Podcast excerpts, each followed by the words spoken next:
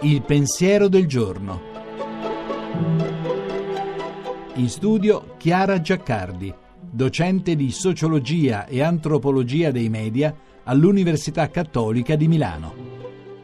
Un anno nuovo, una giornata nuova. Per qualcuno tanti impegni, una corsa dietro l'altra, il tempo risorsa scarsa che non basta mai. Per qualcun altro ore che paiono secoli e spaventano tanto sono vuote, da riempire in qualunque modo, pur di non sentire il loro incombere angosciante. Viviamo tra eccessi opposti, un tempo troppo pieno, sfruttato e dilatato al massimo, intolleranti per ogni tipo di attesa che ci pare un inutile tempo morto, oppure un tempo troppo vuoto, da ammazzare, Comunque, un tempo svuotato di senso, un accumulo di schegge, un insieme di stagni e pozzanghere, con l'immagine del sociologo Zygmunt Bauman. Il tempo non va sciupato né ammazzato, occorre sapersi fermare, prestare attenzione, ascoltare, contemplare, sapere che il lavoro è importante, ma il suo respiro è il riposo, che poi è il tempo della cura dei legami e del ringraziamento, per un qui e ora tanto più ricco e intenso quanto più sappiamo restare aperti e attenti.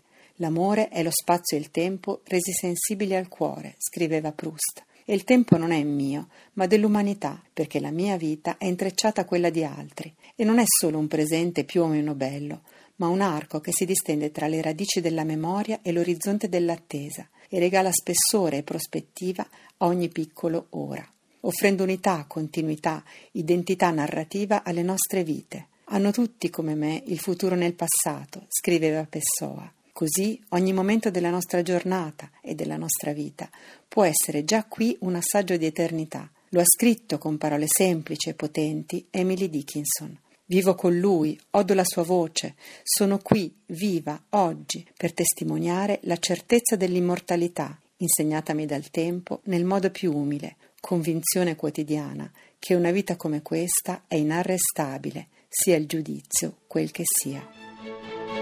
La trasmissione si può riascoltare e scaricare in podcast dal sito pensierodelgiorno.rai.it.